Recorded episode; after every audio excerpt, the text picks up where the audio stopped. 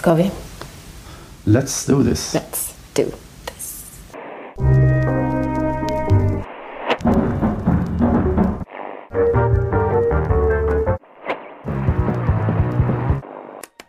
Det är livsviktigt att tänka på framtiden.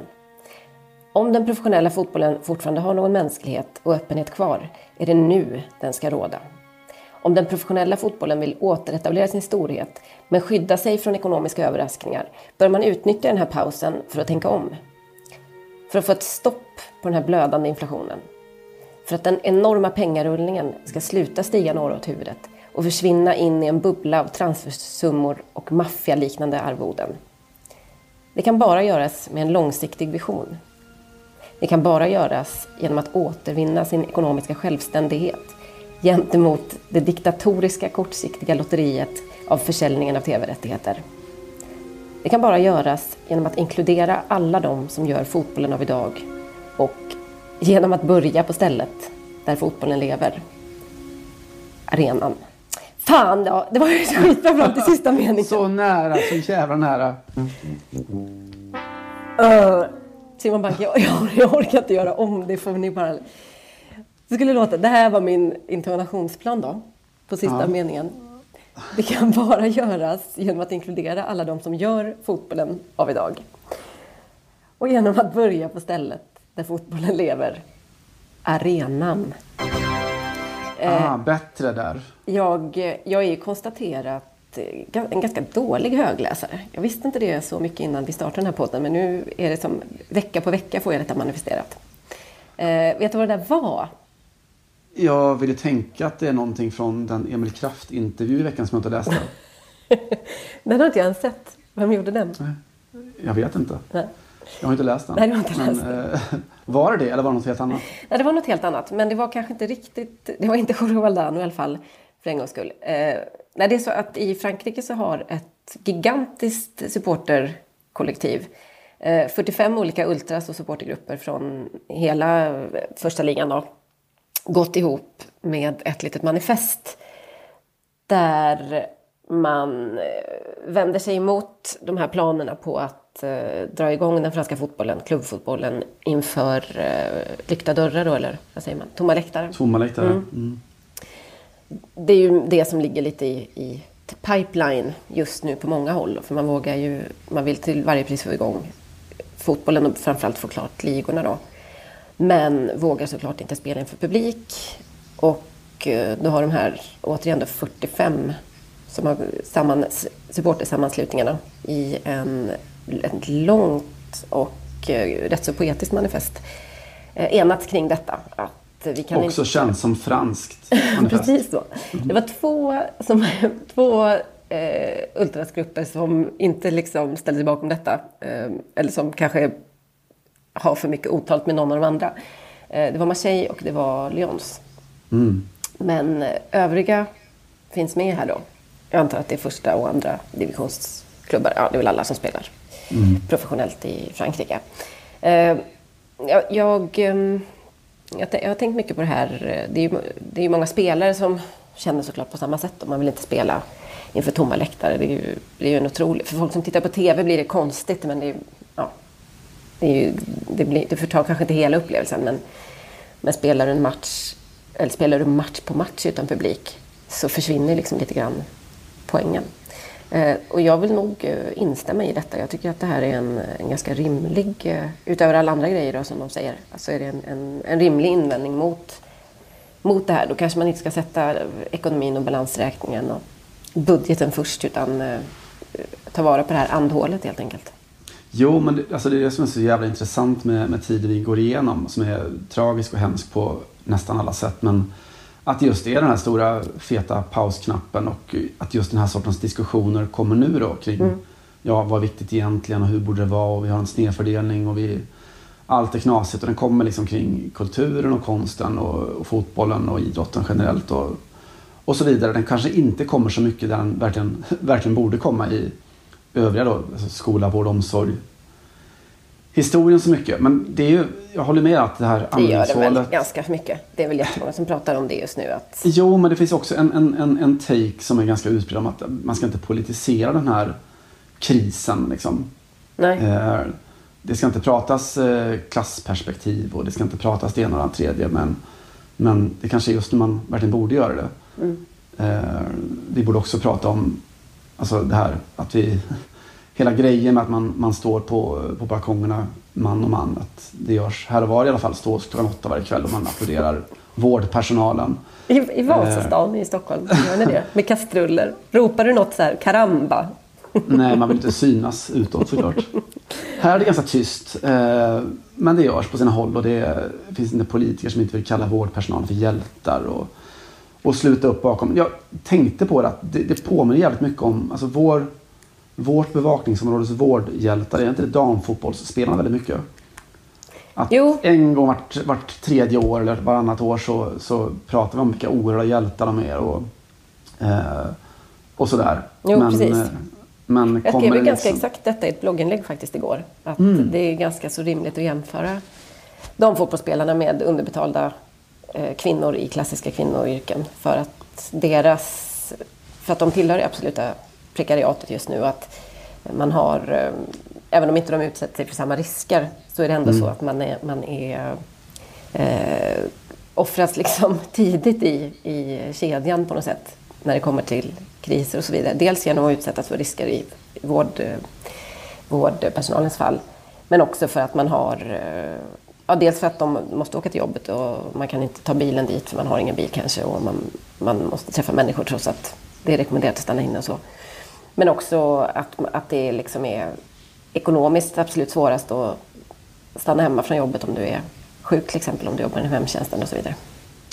Ja, och det är, alltså, det är ju lite sådär att ja, men, kära damfotbollsspelare, ni är superhjältar. Vilka, vilka förebilder ni är och fantastiska ni är. Och det visas i tv och skrivs i tidningar. Och, eh, sponsorerna vill vara synas och politikerna hakar på och så vidare. Men, men sen skulle frågan komma om, eh, ja men borde vi inte få lite högre löner och lite mer bevakning eh, till vardags? Så borde vi inte få det här och det här? Och, riktiga kläder och vad det nu kan vara så, ja, men, är ni inte kloka liksom? Vad fan, marknaden styr ju. Sluta tjafsa liksom. Ni får ju våra applåder. Ni får ju våra balkongapplåder. Räcker inte det? Sluta tjata. Och samma med, med vårdpersonalen också. Att det där, Släng dina rosor och lyssna på mig istället. Vi bara så här, nej, nej, vi vill inte lyssna, men här får du en ros och en applåd. Ja, Ja men det, det gränslösa hyckleriet att prata om någon som hjältar. Och så vet man ju att ja, vården har, har nedrustats i liksom, två decennier typ. Och, eh, och man vet också att det kommer, ja, när krisen är över så kommer, så kommer det skäras ner igen liksom, snabbare. Man kan säga jobbskatteavdrag eller rutavdrag eller vad du vill. Liksom. De är inga hjältar. Liksom. De är, det, det, är inte, det är inte så de syns. Jag tror inte att man får det här stora, att det här kommer vara något stort wake-up call heller. För det kommer vara väldigt mycket tillbaka till, till normal. Med mindre än att vi, vi skiftar system helt och fullt. Men såg inte du, eh, var det han som heter Sauron Loll på Twitter som skrev, vad fan, kan vi inte dra ner, kan vi inte ta bort vårdlönerna helt och bara betala dem med applåder? Varje kväll. Ja, det är, tycker det, är en långt rimligare hållning i alla fall. Att prata om, om, om, Den är om ärligare. hjältarna. Vet du vad de gör på velodromen i, i Marseille varje kväll klockan 20? Eh, släpper in mål i vanliga fall, men nu vet jag inte. De spelar ju Van Halens Jump Ja, just det. Jo, men det vet jag. istället Sin- för att sin- applådera. Ja, de Sin gör både vanliga inmarsch. Men det är väl ändå lite, det tycker jag var ganska kreativt. Ett sätt att påminna folk om någon form av normalitet också. Ja, tid. verkligen, verkligen. Nej, det, det är konstiga tider, men det, det är fascinerande tider just det att det blir, det är per definition filof, filosofiska tider ju. Att eh, det här, alla sorter, alltså i bred bemärkelse system som, som bara har pågått nu är uppe för, för någon slags debatt. Mm, Eh, och det är rätt härligt att det är så. Ja, Jag det är kommit- underbart. Jag har också kommit att tänka på att hela den här hållningen som eh, då till pandemin och smittskyddet och, och allt det här, alltså Tegnell-hållningen eller, eller vad du vill, inte, den är inte ny liksom. Eh, du vet, det här med att vi vet inte och facit kommer först efteråt och vi får vänta med att recensera och så. Är inte det exakt liksom Thomas Mattsson-hållningen? Oh, det här är en pågående publicering och då kommenterar vi inte dem. Är det så det du menar? Precis. Vi, lev, vi lever i de pågående publiceringarnas tidevarv. Expressens chefredaktör Thomas Mattsson säger att han vill påminna om att det här är en pågående publicering som började i morse. Han hade behövts nu på Expressen. I, ja, bland annat. Eller på Folkhälsomyndighetens presskonferens. Ja, det hade varit något. Nej, han, eh, grundkursen i det var att det var under metoo som han lyfte fram det framförallt efter att ha hängt ut, eh, jag vet inte om det var fler, men det var i alla fall i synnerhet då Aftonbladet-medarbetare då. Tre på ett sätt stycken. som, Ja, på ett sätt Men som någon, normalt hade stridit mot alla former av pressetiska regler. Men Alltså, han, han, de rök ju så inåt skogen när det väl kom till PO-anmälningen Ja. sen ändå. Ja. Ja, och eh, då hänvisar han till att det här är en pågående publicering. Ni kan inte döma det förrän, förrän vi sitter med historiens dom. Eh, jag vet inte. Det var väl också mycket för att han, han hänvisade till en pågående publicering och därför kunde han inte kommentera den. Vilket var eh, nästan profetiskt sagt, sagt på något sätt. Ja, Öppnade en helt ny kan dörr, ju kan kommentera. ja, en oer, oerhörda möjligheter. Mm. Eh, Även i så här relationsteori så borde man kunna hänvisa till det.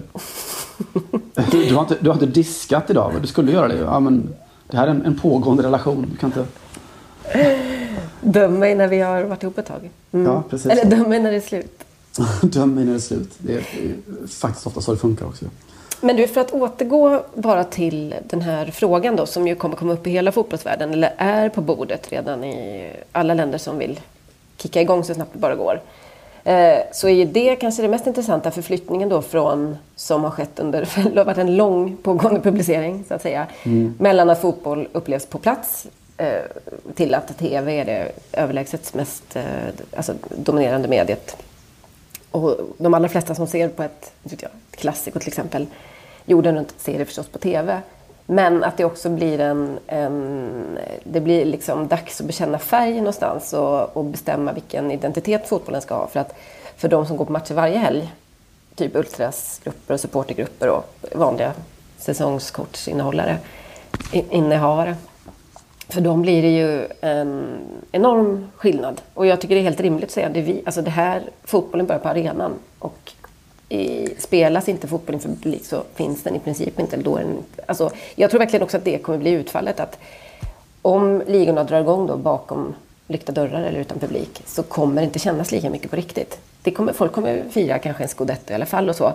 Men det kommer ju inte vara... Det är ju inte samma sak om du inte kan krama liksom en okänd eh, gubbe på tre rader framför och säg, fira Jungfru Maria. Lite som på krogen. Ja, absolut. Så är det ju. Det, det är ju absolut så. Alltså, fotboll är inte bäst på bio. Men eh, vi har ju under väldigt lång tid tänkt, tänkt så. Och det har varit, alltså, diskussionen kring, kring arenapubliken har varit lite samma sak. Att det, ja, det är våra sanna hjältar och så vidare. Men, men man, de behandlas inte som det riktigt Nej. fullt ut. Nej, men visst.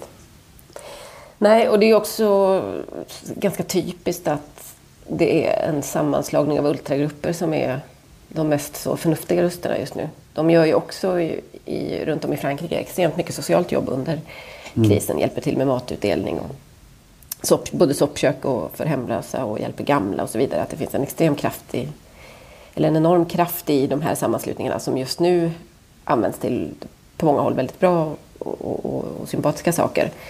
Eh, och i, Men, men vet du Johanna, alltså jag tror att det, det beror väldigt mycket på, alltså vi, vi pratade om, eh, eh, om Bad Blue Boys nere i, nere i Belgrad häromsistens. att, Ja, precis. eh, ja, att de är välorganiserade och så vidare. Men jag tror också att det handlar väldigt mycket om att de lever ju en vardag där man är så oerhört präglad av att, att den här mänskliga samvaron inte är utbytbar mot någonting. Ja. Eh, vilket väldigt många av oss andra inte riktigt gör. Vi kan liksom leva våra liv på, ja, på internet eller, eller vad som helst. Men för dem, alltihopa de gör utgår ifrån att man står med den andra sida Mm. vid sida på något sätt. ja, visst. På ett sätt som är ganska ovanligt annars i samhället. Ja, men så är det ju. Men egentligen gäller det ju all idrott, både supportrar och utövarna på något sätt. Att det går inte riktigt då... Jag menar, det är klart att man rent teoretiskt då skulle kunna tänka sig att fot- fotboll måste du ju spela ihop med andra och det är ju också en stor eh, diskussion nu. Det här, jag har följt lite det som det pratas om i Stockholm när de ska dra igång Stockholmsfotbollen. Ja, men eh, kanske inte elva man då, men typ eh, sju manna lag kan ju spela. För de är färre på plan. Man bara, men det är ju mindre planer. Så det är inte mindre kontakt för det. Ja. Hur som helst, men det finns ju andra idrotter tänker jag. Där man faktiskt kan fortsätta ganska ostört. Om man vill. Alltså det är klart att du kan hoppa höjdhopp. Alltså i princip skulle man kunna genomföra en höjdhoppstävling säger vi på På distans. på tio olika arenor Mm. Ja, och så får man bara alla koppla upp sig på Zoom och så hoppar först en och sen den andra. Och, ja, vad du vill. Eh, det är verkligen helt omöjligt med lagidrotten, vilket ju lite grann är poängen med den också. Eh, och som du säger, men jag tror att alla föreningsmänniskor och, eh, eh, lider lite på samma sätt av det här och känner också att ja, ja, men vi kan väl ha... Det är klart vi skulle kunna göra det här på Skype eller Zoom eller vad du vill. Men det är absolut inte... Då missar man hela poängen med... Alltså här, så här skulle jag vilja säga. Det, det, det, som håller på att ske nu i fotbollen, eller inom ja, toppfotbollen, är att det, det råder ekonomisk panik som i resten mm. av samhället. Och ingen vet hur fan man ska klara det här. Och då, hur man än räknar på det så kommer eh, ligorna och klubbarna gå med enorma förluster i den här situationen. Så då tittar man på det bästa budgetscenariot som är att ändå spela klart ligorna så snabbt det går. Eh, förlorar då en massa pengar men ändå, man gör det utan biljettintäkter och så vidare. Eh, och sen så hoppas att livet blir som vanligt typ snart igen. Eh, och då bestämmer man sig för att sätta klubbarnas ekonomi, förbundens ekonomi först. Och jag förstår, det tänket är ju det vanliga. Men då får man ju börja tänka på så här, vad, vad är poängen då med fotboll? Är, är mm. det att den ska anpassa sig efter eh, den ekonomiska paniken? Eller är det återigen nu vi ska tänka till lite grann? What's the sound of one hand clapping som Van Morrison sjöng? What's the sound of Yeah, the light and don't know what it is. Ja, nej, men det, alltså det, det, det, är fascinerande med, med krisen att den tydliggör sådana saker. Den tydliggör den sortens feltänk. Liksom att den emotionella sanningen här och folkliga sanningen är att ja, men det, det handlar om publiken, det handlar om oss. Att det handlar om mötesplatsen, det är det som är fotboll. Mm. Uh, jag pratar om att det, att det är människorna som, som jag saknar när jag saknar fotboll och så vidare. Men att det, är också att vi har hamnat i en alltså fotbollsbranschen, den, den handlar om just de här ekonomiska hänsynen. Och det, jag menar, vi är inte idioter, vi förstår ju också att om inte de här stora, enormt högkalibrerade klubbarna får in sina pengar, sina tv-avtal och allt vad det är, så går de under och då har vi ingen fotboll alls. Mm. Men, men eh, ja, den, just den, den skärningen mellan det som då alla vi som tittar på fotboll tycker är fotboll har egentligen väldigt lite med miljardrullningen att göra. Och det, mm. det, det, är så oerhört, oerhört tydligt just de här dagarna. Mm. Ja, exakt. Det, blir, eh, det är svårt att tänka sig ett annat ett helt annat perspektiv på det. Framförallt så, kommer inte, så måste ju de olika ligorna och länderna på något sätt harmoniera det här. Det är väl, för det kommer ju, man vill spela klart i Europacupen och sånt där också. Mm. Men det, det, som har dykt upp nu på slutet på lite olika håll. Från Fifa har man pratat om det här och eh, jag vet att i intervjun med Christian Gorkuff som jag hänvisade till, var det förra veckan, så tog han upp det också. Och det pratas om detta även i Italien och det är ju alltså att man ska spela klart eh, den här säsongen i höst. Alltså inte stressa på och inte ta några risker.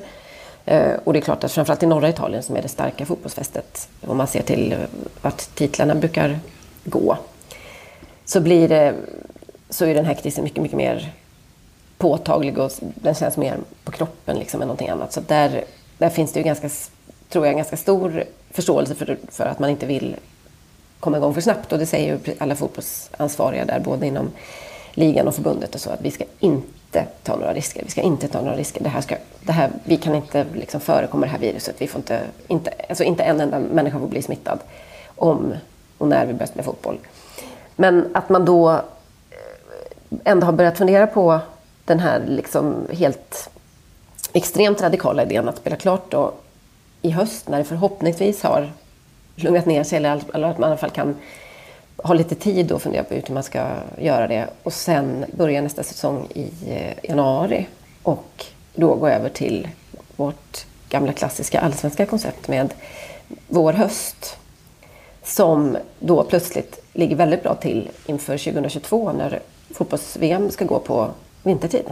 Kommer det bli så att övriga världen går över till vår höst medan vi då svänger över och kör höst-vår istället? Det hade varit så himla typiskt. För jag såg att den, nu har ju verkligen den, den diskussionen kommit igång i, i Sverige. Vi borde, nu, är, nu har vi världens chans att, att, att göra det här till höst-vår, som Europa, resten av mm. Europa. Nu har vi en jättechans att göra det som i flera länder i Sydamerika plus Sverige och Norge. Titta på dem, det går jättebra. Eh, Christian Gourcuff sa för övrigt att, eh, i den intervjun att Jag tycker vi borde spela vår, höst och jag har gillat den idén sedan tidigare.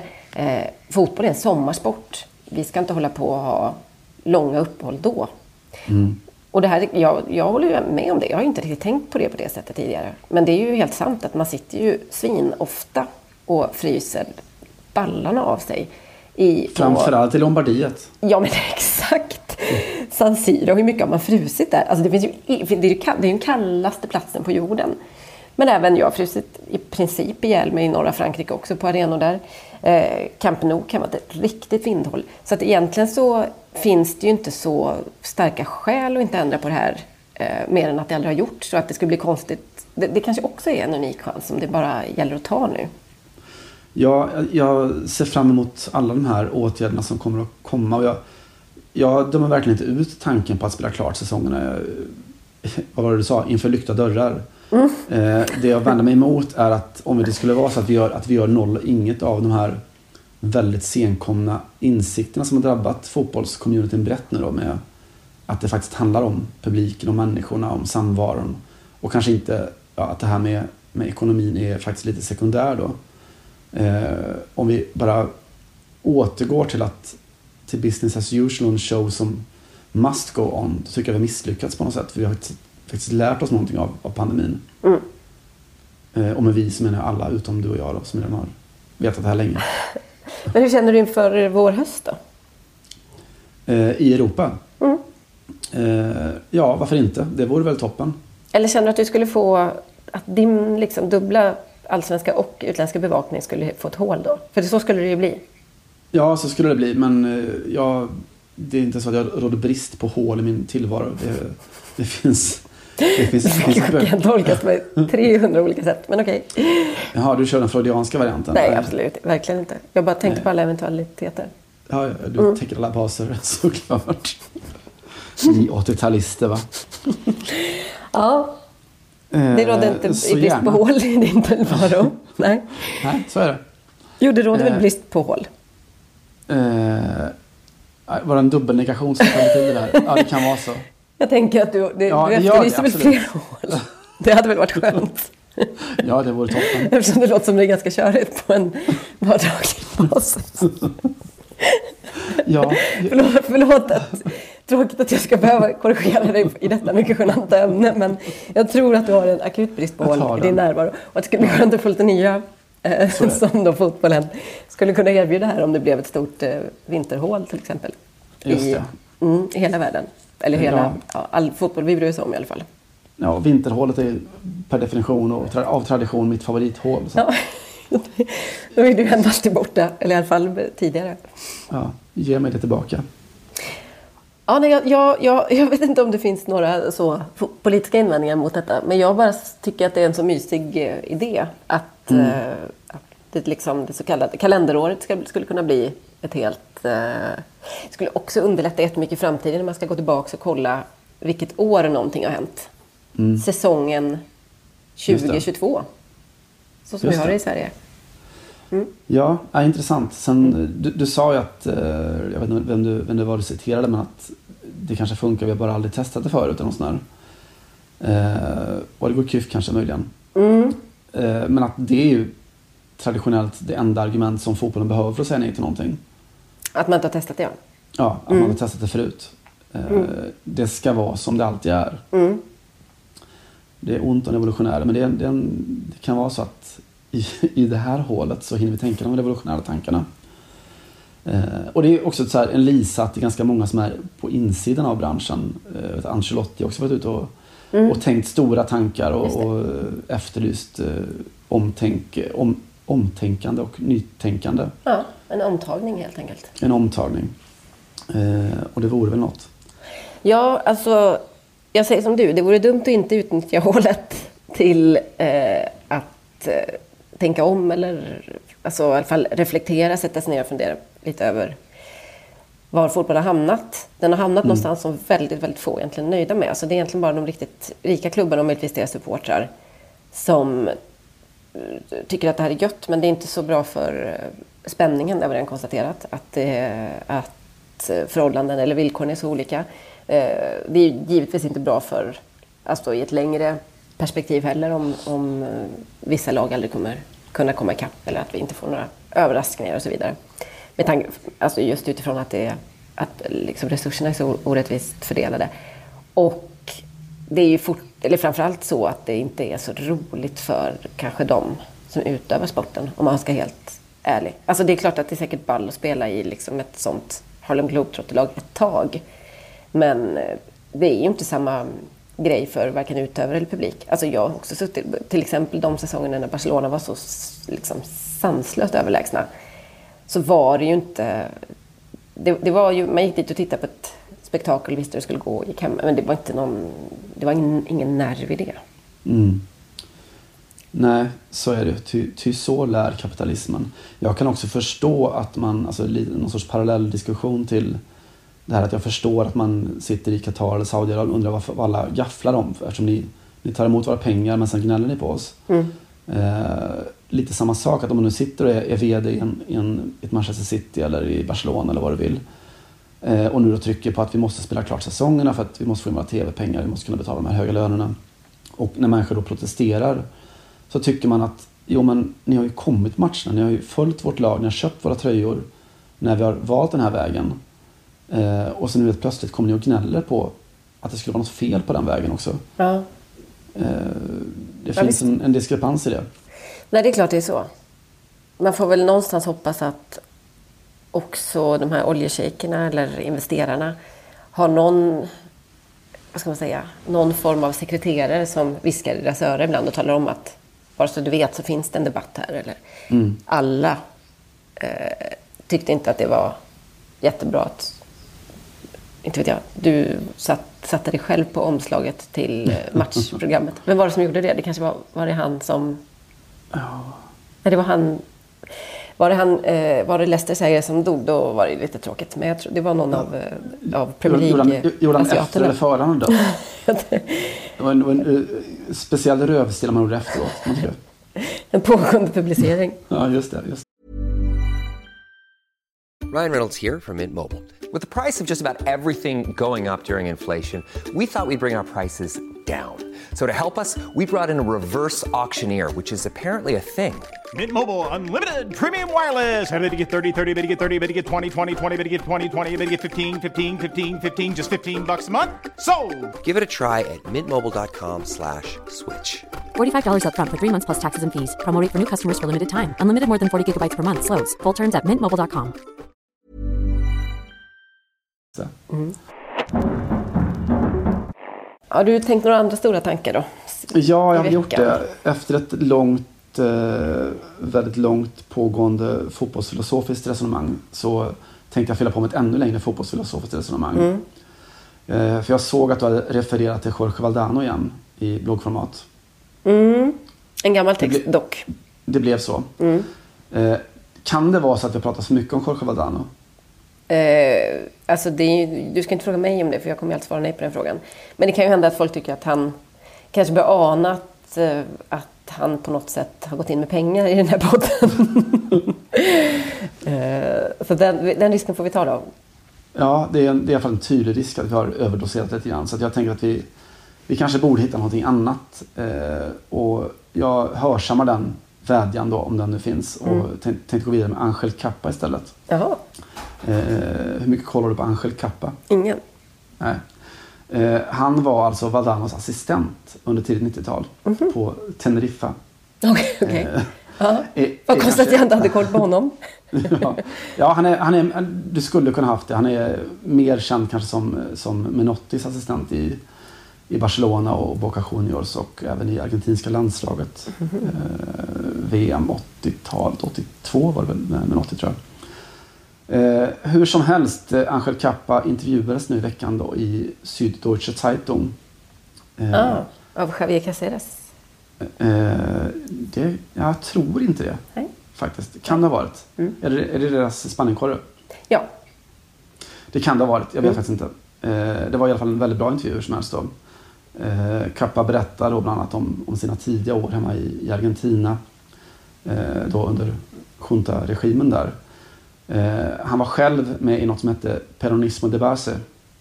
Eh, som var en så här politisk eh, militant motståndsgrupp. Han berättade om att han körde runt i sin gamla Citra och, och delade ut såna här regimkritiska flygblad till folket. Och, och sådär. Och hur han vid något tillfälle fastnade i en vägkontroll. Eh, militären tog upp hans ID och kollade liksom och tittar noggrant på honom, eh, skarp blick och så ställer en enda fråga. Eh, är du fotbollsspelaren Angel Kappa? Eh, och det var han ju, så Mm. han klarade sig. Ja. Han, han kunde köra, vid, köra vidare med sina flygblad istället för att kastas ut från någon, någon helikopter eller så. Hade det varit nu så hade jag fått säga ja, jag är eh, lungakutläkaren. Angel Just det. Och så hade han fått en applåd och får kört vidare Ja, precis. med fortsatt låg lön. Eh, Kanske Kappa- läkarna kanske inte har så taskiga förhållanden ändå. Nej, så är det säkert. Eller så är det ju. Mm. Eh, de är inte lika mycket hjältar kanske, jag vet inte. Nej, de fan inte. Fan inte. Nej. Eh, Kappa bor nu på ålderns höst i Madrid och eh, frågar honom om, han- saknar fotboll nu under, under karantänen. Eh, och då säger han att men det gör han inte. Det som han saknar är livet. Men han säger också att han håller då inte med de här som påstår att fotboll är det, eh, vad är det, det viktigaste av allt oviktigt. Mm. Eh, som Eduardo Galliano skrev. Eh, utan att det, är- det är visst viktigt. Han säger att eh, vem påstår att leken är mindre viktig än något annat? Det ludiska, alltså lekfulla då, är viktigt. Teater är en lek, filmen, litteraturen, poesin är lek. Och fotboll också. Eh, jag såg i veckan någon annan på Twitter som skrev, någon, någon lärare tror jag i, i Madrid, att eh, det, det är en intressant sak nu med, med karantänen då hur en grej som väldigt många lyfter fram under karantänen är att de saker som normalt då får minst uppskattning i skolorna, det vill säga konsten, kulturen, musiken, idrotten, eh, är väldigt, väldigt viktigt nu då. Och, eh, och hon skrev att om allt det där är så viktigt för att hålla oss borta från sinnessjukdom under karantänen, varför ses det då inte som lika viktigt när det handlar om finansiering? I alla fall, eh, Angel Kappa. Eh, han säger så här då om fotbollen. Eh, och det är en av de saker som gör att man kan fatta att han och Valdano hade det ganska bra ihop. Eh, citat. Nyliberalismen har bestulit oss på det som tillhört folket i årtionden. Utbildningen, vården, omsorgen, idrotten. För underklassen har fotbollen varit en plats som de kunde vara stolta över. Det som gav dem status, respekt, självrespekt. Eh, och journalisten frågar, är allt det där borta nu? Nej, inte helt. Men kapitalismen har tagit över fotbollen och förvandlat det till en vara som har ett pris. I kapitalismens logik är seger det enda som räknas. Och den har bara ett syfte. Att sälja en vara. Fint va? Åh, man önskar att de gjorde såna där analyser nu. De assisterande träningarna, tränarna. Ja, det vore ju något. Eh, Jag vet inte, vet inte vad Peter Wettergren håller på med till exempel. Exakt. Eh, Jag Upp fortsätter på här. hästen. Upp på Peter. hästen på barrikaden. Eh, Jag fortsätter och citerar Kappa. Mm.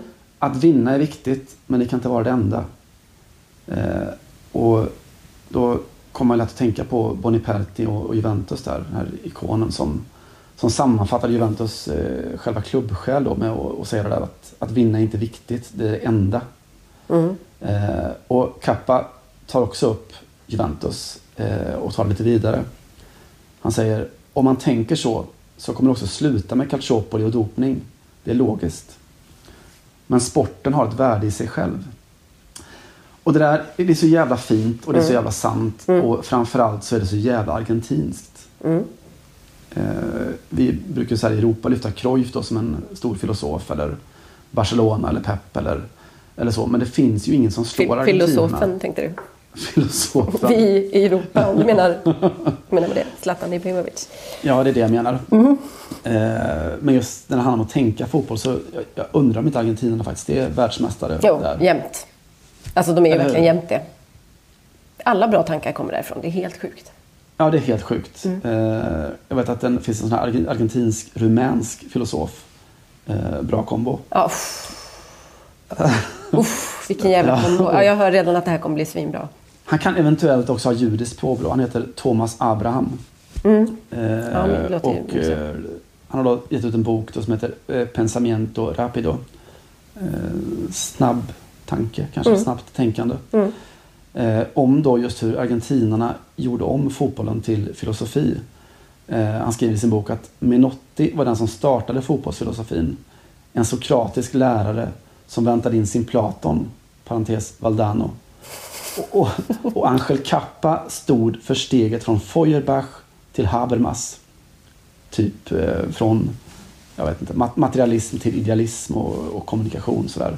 Habermas är ju, är ju eh, ja, Frankfurtskolan. Så det, det är anti-auktoritärt eh, goda samtalet som leder fram till sanning. typ. Eh, han skriver då, Abraham, att de försökte till och med definiera en vänsterorienterad och en högerorienterad fotboll. Enligt dem finns det en sån skillnad. Som Valdano sa, den kreativa fotbollen är vänsterfotboll. Men den råa styrkan, fusket och den brutala fotbollen är högerfotboll. Argentinarna, rumänerna. Eh, jag vet inte, man kan tycka vad man vill om, om just höger-vänster-dikotomin där, men det finns ju... Det är klart, klart- tydligt att du tycker eh, olika beroende på olika dagar och så vidare. Mm. Ja, lite grann. Men eh, ja, jag vet inte. Det finns ju absolut så att man kan närma sig fotbollsindustrin med det perspektivet. Då, Apropå det vi pratade om förut. Eh, och det som sagt blir ju väldigt mycket tydligare nu när hela branschen står still. Då. Eh, är liksom problemet att vi inte kan vinna fotbollsmatcher eller tjäna pengar på fotboll? Eller är problemet att vi plågas av att vi inte kan spela? Att vi inte kan titta, att vi inte kan, kan leka längre? Just det. Eh, och där lutar väl vi åt alternativ B kanske.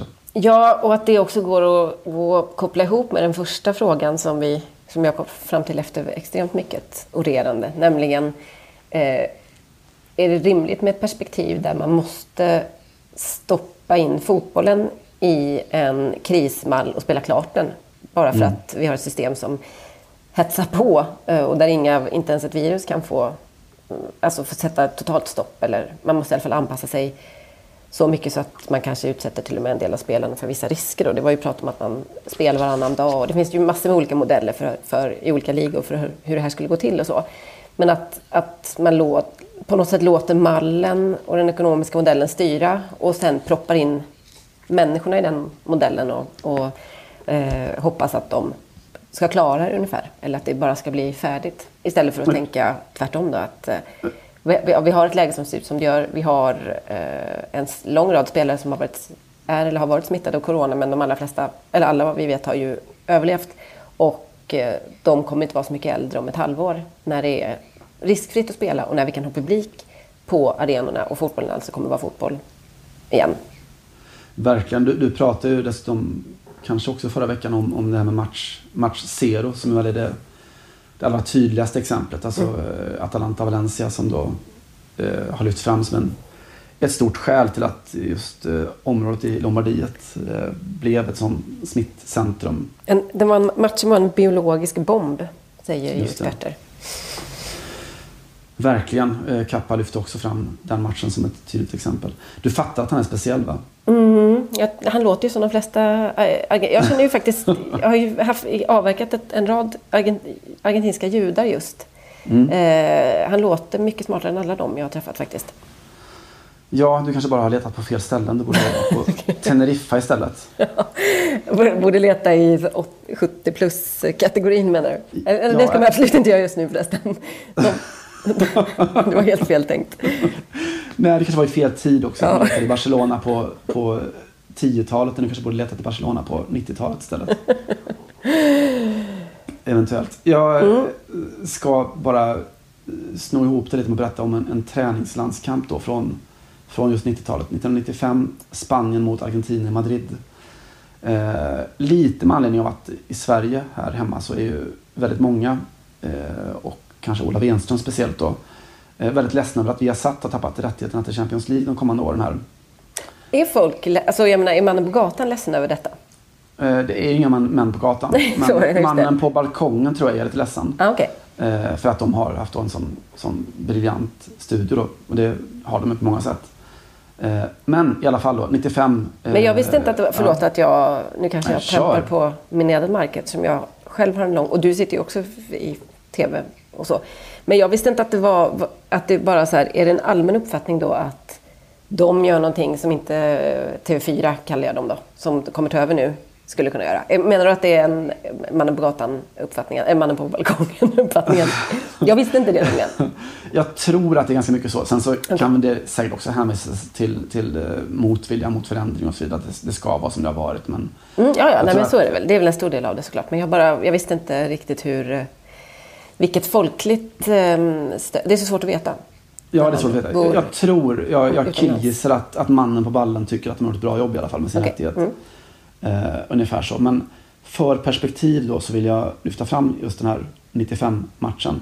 Eh, argentinsk tv hade då experttrion eh, Jorge Valdano, Cesar Luis Menotti och Angel Cappa. Ja. Deras take då, det jag har kunnat ta del av på matchen var att det det spelade liksom ingen roll att Spanien slog Argentina, vilket de gjorde då, de vann med 2-1. Eh, eftersom deras take var att Spaniens förbundskapten då, Javier Clemente, som vi pratade om, Spaniens eh, nye Anders Tegnell, Just det. eh, hade varit alldeles för resultatinriktad. Eh, han borde ha använt den här träningsmatchen till att utveckla deras spel istället. Ja. Fan. Nej, Argentina, det är där vi skulle bott i. Det är bara Mm. Bojan Djordjic som kommer upp på de där höjderna i Viasats studio. Det vågar jag säga utan att sticka ut hakan för mycket. Så är det faktiskt. Eh, alltså nu översaltar jag, jag refererar en hel intervju men jag får väl göra det då. Det är ändå karantäntider. Eh, och, och, och avsluta Jag ska ingenstans. Och inte jag heller. Jag har inga hål. Eller jag har det men jag har massor. Eh, men Kappas sista resonemang handlar om det här med fotboll och effektivitet. Eh, då den här moderna utvecklingen med statistik och mätbarhet som ju Vadan också har skrivit väldigt bra om. Eh, och Kappa säger så här. Eh, det mest löjligt det där. Fotboll är något kvalitativt och kvalitet kan inte mätas statistiskt. Det är som att bedöma en författare utifrån hur många ord han använt i en novell. Eller som att gå till Prado-museet och mäta huruvida Goya eller Velázquez målade störst.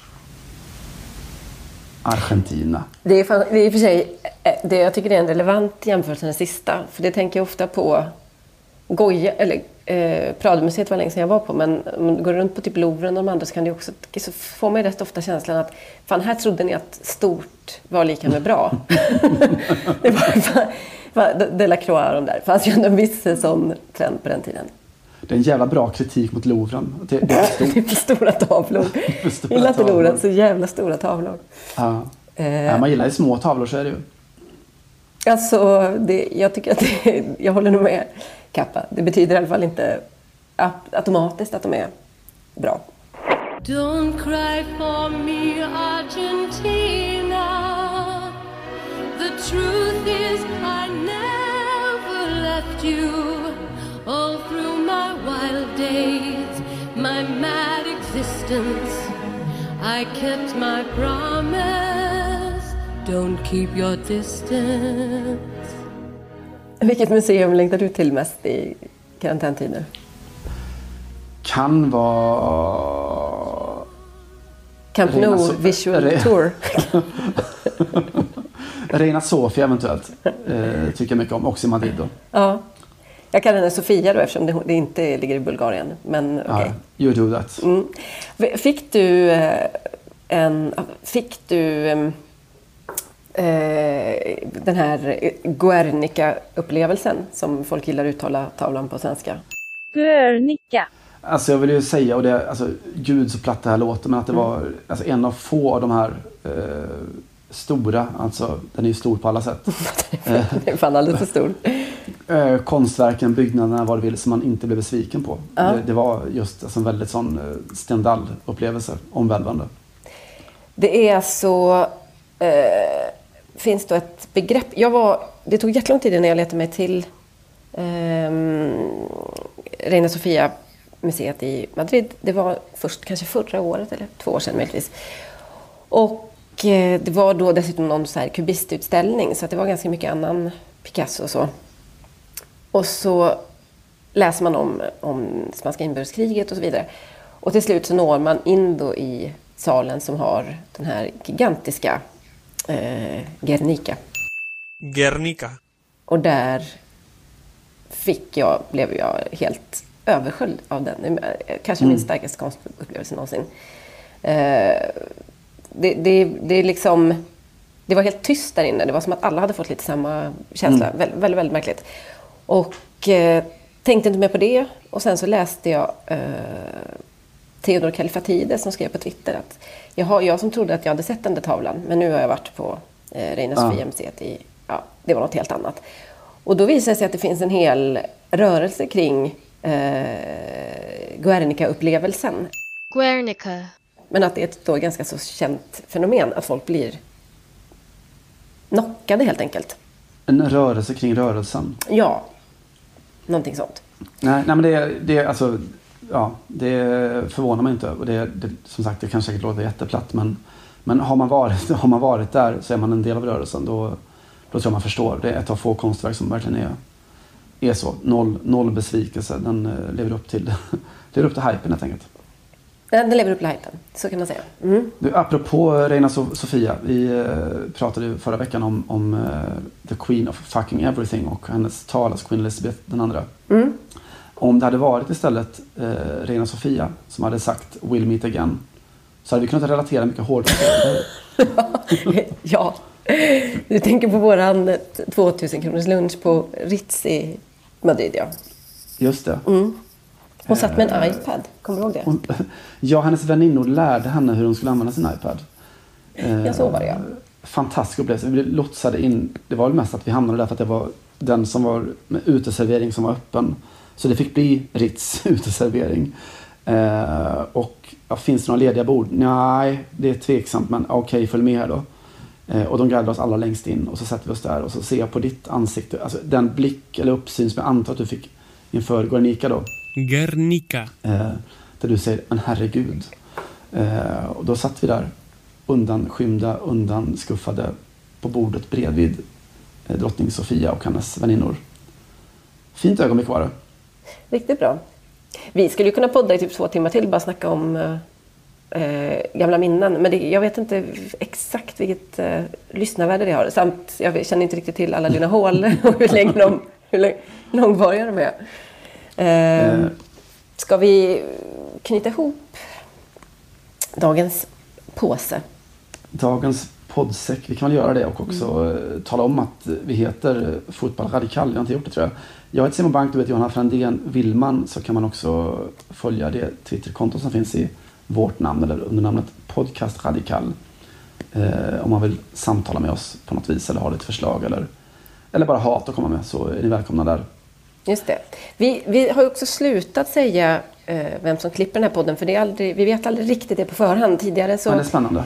Ja, precis. Eh, så ska vi bara droppa två, båda geniernas namn då. Det är eh, ibland Patrik Syk och ibland Marcus Ulfsand. Vad bra, vad, vad, vad, bra, vad, vad, vilken värdelös övning i att vi skulle säga ett namn var. Ska vi försöka igen? Till. ibland Patrik Syk och ibland... Marcus Ulfsand. Just det. Där satt den, där satt den. Den tar vi. Eh, ja, och så ska säcken då sys ihop. Eh, jag tar det på min lott. Eh, och tänker gå in och säga att du vet lite hur det kan vara med fotboll och taktik. Eh, det vill säga att det är först när man begränsar sina spelare som de blir helt fria. Alltså om de är, får helt fria linjer att spela utifrån så Alltså ingen struktur, inga ramar överhuvudtaget. Så, så blir de inte- inte fria alls. Det finns ju en samhällsparallell i det där också att dra såklart. Men eh, vi befinner oss nu då i en tid med extrema begränsningar. Eh, karantän och allt. Eh, och du vet jag, eller ja, vi kanske då, har gnällt väldigt mycket på hur svårt som fotbollsspelarna haft att använda sin karantän på ett vettigt sätt då. Eller de här begränsningarna.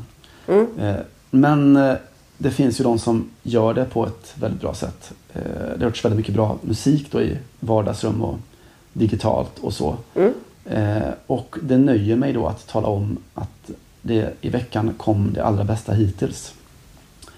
För det är så, om man inte kan turnera, om man inte kan vara i studion så kan man ju alltid sätta sin 15-årig grabb framför trummorna. Så kan man dra in en kör på länk och så kan man spela alldeles fantastisk musik. Eh, så jag tänkte att vi skulle sluta med det.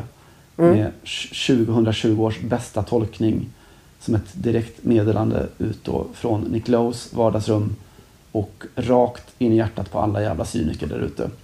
What's so funny about peace, love and understanding? Vi slutar där. Jag ska kasta in en liten uttalsguide som vi, både du och jag och Arlanda kan behöva eh, innan dess. Och sen hörs vi nästa vecka. Perfekt. Ciao. Ciao.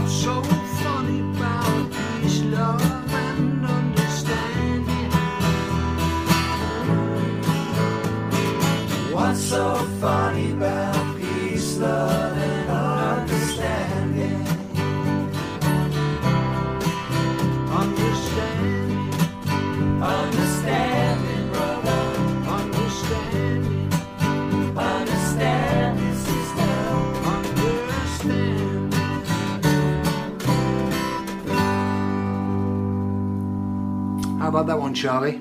Time for a cup of tea?